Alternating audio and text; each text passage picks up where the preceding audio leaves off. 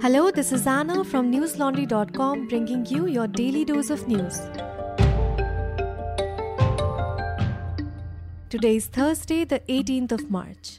India reported the highest daily increase in coronavirus cases today since early December with over 35,800 new infections. Total cases in the country have now risen to over 1 crore 14 lakh, the highest in the world after the United States and Brazil. The single day jump of over 35,000 cases was the highest in 102 days. Deaths increased by 172, taking the total toll to 1,59,216 in the past 24 hours. The country has recorded more than 20,000 infections for eight consecutive days now. Since starting the vaccination drive in mid January, India has administered over 3.64 crore vaccine doses, the Health Ministry said in a statement. Yesterday, Prime Minister Narendra Modi told the state chief ministers that they need to take quick and decisive steps soon to stop an emerging second peak of coronavirus infections. At a virtual meeting, he said, and I quote, if we don't stop this pandemic right now, then there could be a nationwide outbreak. We do not have to create panic among people, but need to take some initiatives to help people. Unquote. India's worst affected state, Maharashtra, yesterday registered 23,179 new coronavirus cases, its highest one day rise in infections this year. At a press briefing, Health Secretary Rajesh Bhushan said that about 6.5% of coronavirus vaccine doses in India are going to waste. The government said that Telangana, Andhra Pradesh, and Uttar Pradesh have seen the highest wastage. Globally, COVID 19 has infected more than 121.1 million people and killed over 2.68 million, according to the Johns Hopkins University. The United Nations said the virus is likely to develop into a seasonal disease, AFP reported. However, it warned against relaxing pandemic related restrictions based on meteorological factors. A 16 member team set by the UN World Meteorological Organization pointed out that respiratory viral infections are often seasonal. The Indian Express reported that economist Arvind Subramanian has resigned as a professor from the Ashoka University, saying the exit of political scientist and commentator Pratap Bhanu Mehta has devastated him. Subramanian, the former chief economic advisor, said it was quote unquote ominously disturbing that despite being a private university, it can no longer protect or give space to academic freedom and expression. This comes two days after Mehta stepped down from his position. While the reasons for his resignation are not yet known, Mehta has been a vocal critic of the Narendra Modi government. In a letter to Ashoka University Vice Chancellor Malabika Sarkar, Subramanian said his resignation will come into effect from the end of this academic year, reported the Indian Express. With Mehta's exit, Subramanian wrote, the university's commitment to fight for and sustain the Ashoka vision is now open to question. He added that such circumstances make it difficult for him to continue being part of the faculty. Subramanian had joined Ashoka University in July last year as a professor of economics. He is also the founding director of Ashoka Center for Economic Policy. The father of the woman who had accused former Karnataka minister Ramesh Jarkiholi of sexual harassment has alleged that her daughter has been kidnapped, the Indian Express reported.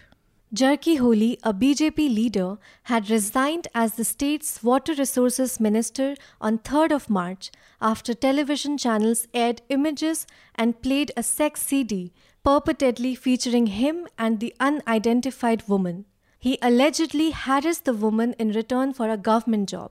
The police registered a complaint on Tuesday after the woman's father said he had not been able to contact his daughter since 2nd of March, the day when the alleged tape was aired by local news channels. The complainant alleged that his daughter was abducted from her PG accommodation in Bengaluru and was being held captive at a secret location. The complaint said the woman was forced into filming fake indecent videos, which were later shared with the media to harass her. According to the family, the daughter had told them her pictures had been morphed to create a sex CD. After this, she informed them that she was going to switch off her phone and go away for a while. The police have been searching for the woman and two others suspected to be her associates. A senior Bengaluru police officer told the Indian Express, and I quote, We have pasted notices for her to appear and provide her statement by assuring all protection. An email has been sent to her address. There has been no response from her so far. Unquote. Jarkiholi has denied the allegations leveled against him and claimed on 9th of March that a top Karnataka leader had falsely implicated him in a sex scandal which cost him his political career and reputation. Prime Minister Narendra Modi addressed a public rally in West Bengal's Purulia today. Attacking the Mamta Banerjee government, he said that the TMC has made the lives of the people difficult. He said the people of Purulia have been given a life riddled with water crisis. He added that the left and the TMC governments neglected industrial development of Purulia. He said, and I quote, This land is a witness to Lord Ram and goddess Sita's exile. This land has Sita Kund. It is also said that when goddess Sita was thirsty, Lord Ram got water from the ground by hitting it with an arrow. It is an irony that Purulia faces a water crisis today. They have given Purulia migration. They have given the poor of Purulia discriminatory governance. They have given Purulia an identity of being one of the most backward areas of the country. Unquote. Appealing to the people of Bengal to vote for the BJP, Modi said the TMC will be punished for 10 years of misrule and politics of appeasement. With the first phase of assembly elections commencing in 10 days, campaigning in four states and a union territory is heating up. The first phase of polls to West Bengal and Assam will be held on 27th of March. Tamil Nadu, Kerala and Puducherry will vote subsequently. Our reporters have gone to the ground to report on the assembly elections. They will strive to get you fair and accurate reports and analysis of the election, but they will need your support. You can help fund our election coverage by contributing to our NL Sena project called Assembly Elections 2021. And while you are at it, you can read Meghnad and Parikshit's report from Kolkata titled TMC Flags on the BJP Office The Story of Why BJP is Imploding in Howrah.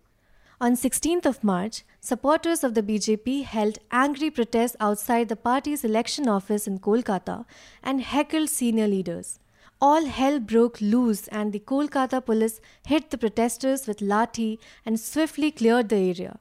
But what led to the anger? News Laundry went to Panchla and Domjur to find out what churned the anger. Dear listeners, our team can report from the ground only because you support us.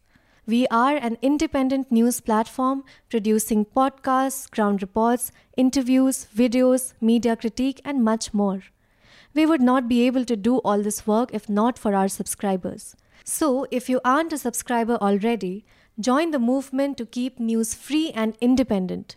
Go to newslaundry.com and hit the subscribe button at the top right hand corner of the website.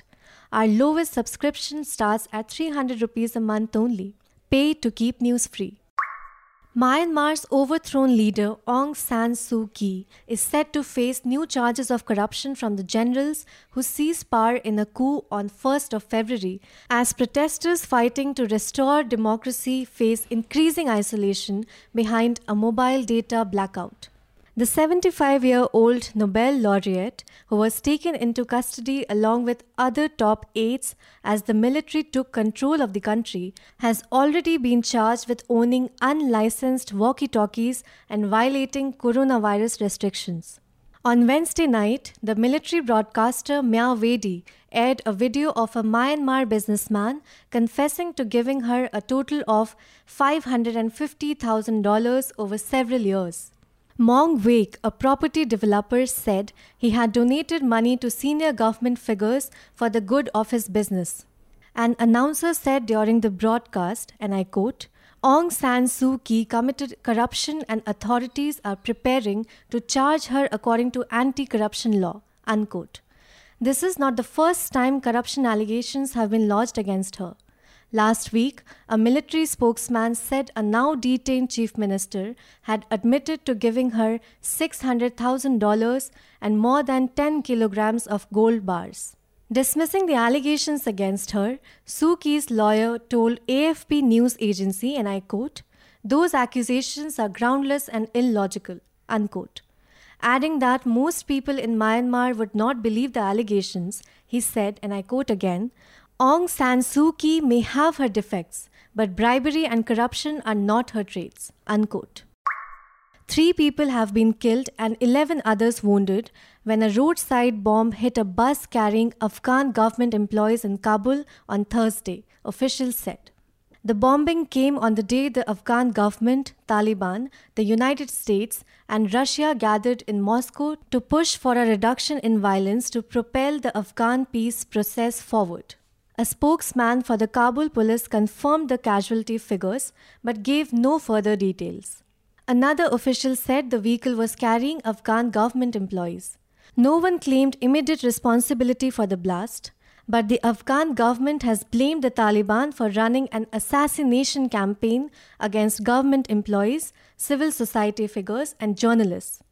The Taliban has denied any involvement in the campaign. That's all the news we have for you today. Have a good day or a good night, depending on where you're listening from. See you tomorrow. All the News Laundry podcasts are available on Stitcher, iTunes, and any other podcast platform. Please subscribe to News Laundry. Help us keep news independent. All our podcasts on news, pop culture, current affairs, and sport, visit newslaundry.com. Follow us on Facebook, Twitter, and Instagram, and subscribe to our YouTube channel.